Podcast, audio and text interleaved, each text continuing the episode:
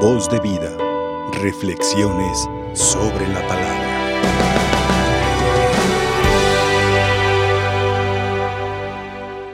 Como cada día, hoy la iglesia también como madre nos ofrece el pan de la palabra para que cada uno de nosotros nos alimentemos, para que cada uno tengamos los nutrientes necesarios para nuestra vida.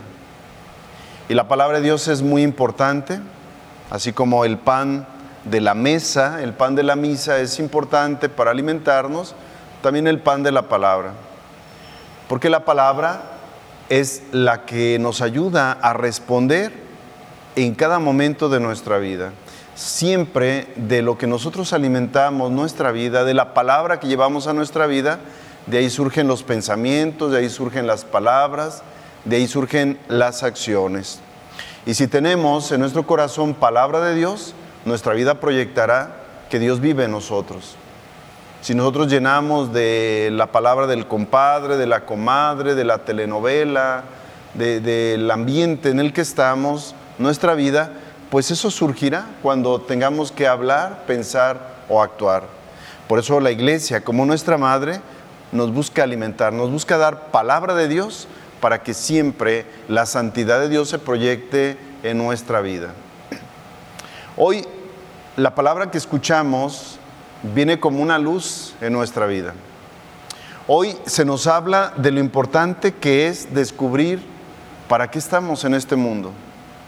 No hemos sido creados solamente para hacernos viejitos y, morir, ¿no? Tenemos una misión muy importante, una tarea muy valiosa. Y yo he descubierto que Dios nos va indicando cuando tenemos esa disposición, cuando tenemos los ojos de la fe abiertos, Dios nos va indicando cuál es la misión, cuál es la tarea que tenemos cada uno de nosotros. Que no es atender a nuestra familia, que no es dedicar toda la vida a estar llevando lo necesario a nuestro hogar, ¿no? Ahí solamente nos ensayamos, en nuestra casa, en nuestra familia, ahí solamente aprendemos a pelearnos y contentarnos, como dice el Papa Francisco. Ahí aventamos platos, pero en la noche nos reconciliamos. Ahí aprendemos a compartir, ahí aprendemos a amarnos, ahí aprendemos a estar, a ayudarnos, en nuestras necesidades, pero solamente la pequeña escuela, es la iglesia doméstica y de la iglesia doméstica estamos llamados a ir a la iglesia universal. La familia pequeña, la familia en la que Dios nos ha puesto, nos ayuda para que luego nos proyectemos a la gran familia de los hijos de Dios, que es donde tenemos que realizar la misión. Porque hay quien pierde toda la vida solamente atendiendo a un hijo, a dos hijos, a tres hijos y ahí desgasta toda la vida, ¿no? Ahí solo aprendemos, ahí solo nos ensayamos. Es en la iglesia donde estamos llamados a dar los frutos. Y hoy escuchamos en la primera lectura un texto tomado del libro de los jueces que nos habla de un rey o alguien que se hace rey porque ha matado, porque ha destruido. Abimelech ha matado a sus hermanos, ha matado a todos los que pueden ser un riesgo para que lleguen a ser reyes. Y habiendo matado, habiendo destruido a todo el que puede ser su, opositor, entonces se proclama como rey, Abimelech. Solamente se ha escapado un hermano de él, un hermano que se llama Jotam o Jotam.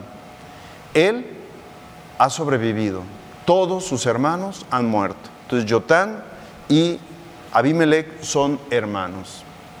Y cuando él se da cuenta, Jotam, de que, o que su hermano se ha proclamado como rey, dice esta parábola al pueblo. El olivo fue llamado para ser rey y se llenó de soberbia y no quiso gobernar. La higuera fue llamada para ser reina, tampoco quiso, porque tenía unos frutos sabrosos que ofrecer. Igual la vid se llenó de soberbia porque de ella hacían vinos buenos y entonces no quiso gobernar. Y una zarza, es decir, un arbusto que ni siquiera es un árbol, un arbusto que ni siquiera es atendida, un arbusto silvestre, acepta ser rey, pero pide como condición que vengan a su sombra, que se refugien en su sombra. Ella quiere servir. Los otros están llenos de soberbia porque piensan que lo que ofrecen es algo grande y se llenan de soberbia. Esta pequeña planta dice, quiero servir, que vengan a la sombra. Y si no sirvo, entonces que me queme yo y que se queme todo lo que está a mi alrededor. Pero yo quiero servir. Es decir, el servicio parte de la humildad, no de la soberbia, no de la prepotencia, no del creerse grande, sino de la humildad, de la sencillez, del querer servir a los demás, como lo hace esta zarza. Jesús en el Evangelio también nos habla, en una parábola, nos habla de la importancia del servicio. No importa a qué hora nos llame el Señor, no importa a qué hora escuchemos la voz del Señor, no importa si nos llamó cuando éramos niños y le respondemos hasta que seamos jóvenes o hasta que seamos adultos, no importa. El Señor siempre está llamando, el Señor siempre sale a nuestro encuentro y nos llama para el servicio. No estamos llamados para la prepotencia, no estamos llamados para la soberbia, estamos llamados para el servicio. Por eso, el día que fuimos bautizados, recibimos tres servicios o tres ministerios. Ministerio y servicio es lo mismo ministrar, es servir. Estamos llamados a servir como sacerdotes, cuando oramos por los demás, cuando participamos en los sacramentos, cuando nosotros nos preocupamos de llevar a Dios a los hermanos, cuando llevamos a los hermanos a la presencia de Dios, cuando ejercitamos este ministerio como sacerdotes, estamos sirviendo, estamos desempeñando nuestro ministerio.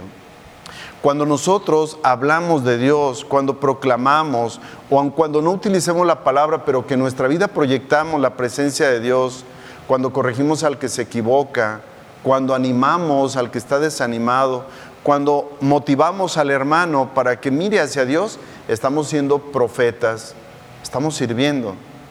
Y también cuando nosotros nos preocupamos por las necesidades de los demás, cuando no solamente nos compadecemos, sino que nos movemos y vamos, nos acercamos al hermano y, pensamos qué tengo yo que le pueda ofrecer a él y le servimos, le atendemos, entonces estamos siendo reyes. Y este reinado es el que Cristo quiere que nosotros desempeñemos. Por eso cuando empieza la parábola dice, el reino de Dios es semejante a un propietario que al amanecer salió a contratar trabajadores para su viña. Nuestro rey es Dios y Él nos llama cada día, nos contrata cada día para que sirvamos a nuestros hermanos. Yo he descubierto que nuestra misión depende de lo que Dios ha puesto en nuestras manos. Por eso tenemos que estar bien atentos. ¿Qué me ha regalado Dios? ¿Te ha regalado una familia? Pues cómo desde tu familia puedes servir a la gran familia de los hijos de Dios. ¿Tienes tiempo? ¿Ya te jubilaste y tienes mucho tiempo? Ese tiempo no es para que lo pierdas, es para que también vayas, sirvas, acompañes a algún enfermo, visites a alguien que te necesita. ¿Tienes eh, la capacidad de trabajar? ¿Tienes salud para trabajar? Pues no solo trabajes para llevar el pan de la mesa, también trabaja por tu salvación y por la salvación de los demás. Haz algo que ayude a los otros. ¿Tienes salud? Compártela. ¿Tienes alegría? Lleva esa alegría a quien está triste. ¿Tienes fe? Compártela con el hermano, el que la ha perdido, el que se ha desalentado, el que ha pasado una experiencia negativa. Tú le puedes ayudar para que de nuevo recupere esa fe. Cada uno de nosotros estamos llamados a descubrir qué ha puesto Dios en mis manos, todo, los bienes espirituales, los bienes materiales, las personas, los conocimientos, los sentimientos que ha puesto en mí, esas experiencias que he vivido, todo es una riqueza, todo es un tesoro. Y así como en el Evangelio se nos habla de un administrador, así también nosotros estamos llamados a administrar esos bienes en favor de nuestros hermanos. Y es así como nosotros vamos construyendo el reino de Dios. Por eso el reino de Dios se parece a esta experiencia. El reino de Dios se parece a ti cuando respondes al llamado de Dios y te pones al servicio de Él y al servicio de los hermanos. Que no seamos perezosos, que no perdamos el tiempo, que no pase nuestra vida desaprovechada.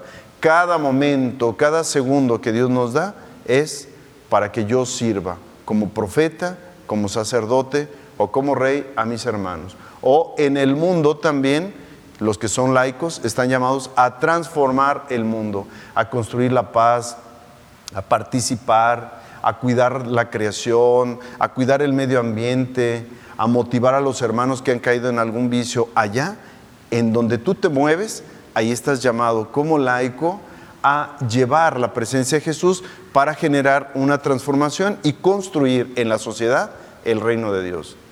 Pues que a cada uno del Señor nos ayude y que no seamos perezosos para que con generosidad respondamos a esta invitación que Jesús nos hace a trabajar en la viña del Señor. Que así sea. Voz de vida. Reflexiones sobre la palabra.